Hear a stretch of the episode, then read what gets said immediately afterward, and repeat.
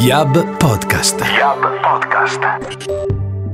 Il lockdown ha rilanciato il concetto di community. Durante la quarantena gli utenti hanno formato dei veri e propri gruppi di condivisione, in cui scambiarsi consigli su passatempi, ricette, esercizi per tenersi in forma e molte altre attività.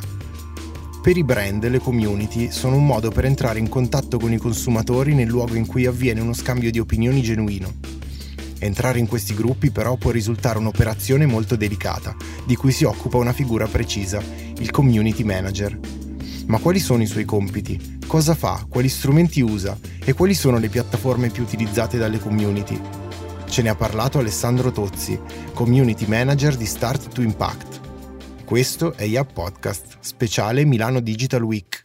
Il community manager. Allora, in Italia su questa professione ci sono tanti miti, ma si conosce ancora poco. Molte aziende ancora non puntano quanto dovrebbero su una figura del genere. Voglio spiegare 5 elementi che secondo me sono fondamentali per un community manager e per fare un po' più di chiarezza su questa professione. Primo punto, chi è il community manager e perché è importante per un'azienda? La voce del brand per la community e la voce della community per il brand. Questa è la definizione che più mi piace per definire ecco appunto un community manager. Il primo obiettivo fondamentale di un community manager per me è creare, quindi costruire, nutrire e far crescere una community che ruota attorno ai valori del brand, permettere ai membri della community di crescere uno per uno in modo che essi possano diventare anche coloro che portano in giro il messaggio della, dell'azienda e i valori del brand far capire a tutto il team quali sono i sentimenti della community, quali sono le loro sensazioni, cioè quali sono veramente tutte le leve che possiamo sfruttare per rendere la loro esperienza indimenticabile. L'ultimo punto è il funnel. Un community manager deve essere in grado di capire qual è il funnel dell'azienda e con il suo lavoro può veramente dare una gran mano a spingere sempre più a fondo uh, i clienti nel funnel. Nel 2020 le persone, se vedono che l'azienda è vicina ai suoi clienti, che ha una community di appassionati attorno ad essa saranno più propensi a appunto fidarsi di quell'azienda perché se tante persone già lo fanno perché non dovrei farlo io? Qual è il reparto di skill che, che deve avere un community manager? Il primo è la gestione dei canali di comunicazione diretta con la community. C'è whatsapp sicuramente telegram il gruppo facebook che utilizziamo tantissimo la live chat nella nostra piattaforma e anche uh, le email che sono un mezzo che tutti danno magari per spacciato per morto ma che in realtà funziona tantissimo Uh, il secondo task ricorrente che faccio sempre è la creazione di contenuti per la community, contenuti per la newsletter, quindi quella che inviamo settimanalmente, dei blog post che magari possono servirmi appunto per la newsletter, il calendario editoriale del gruppo Facebook e anche ovviamente approvare, rifiutare o moderare i post che vengono generati dalla community nel gruppo. La creazione e la gestione de- degli eventi per la community, che sono anche questi fondamentali. Le community possono crescere alla velocità della luce solo se si incontrano poi offline, se c'è una relazione vera. L'ultimo punto alla fine è il customer care, essendo la persona più a contatto con la community, a stretto contatto con le persone, riesce meglio nel ruolo del customer care, quindi della, dell'assistenza ai clienti. Andiamo a vedere le hard e soft skill che sono fondamentali per un community manager. Sono la scrittura, perché capiterà sempre di, appunto, gestendo i canali di comunicazione diretta, di dover scrivere alle persone, il content marketing fondamentale per lo stesso motivo, cioè ci si ritrova sempre a fare contenuti per la community, quindi bisogna saperli creare in modo accattivante. Abbiamo poi l'email marketing perché comunque ci si ritrova spesso a inviare newsletter, appunto a creare flussi di email per far integrare le persone nella, nella community. Il project management che serve soprattutto secondo me per la parte di eventi offline o comunque per tutta l'organizzazione del, del proprio lavoro e delle basi di funnel marketing e user experience. Serve perché quando ti interfacci con altre persone almeno sai di che cosa parlano e sai come dare una mano. Passiamo invece alle soft skill, ovvero tutte quelle competenze legate alle caratteristiche della persona. Empatia fondamentale perché si ha a che fare con le persone, si ha a che fare con esseri umani, quindi bisogna avere pazienza nel, saper, nel sapersi relazionare con loro e magari con i problemi che derivano da alcune situazioni.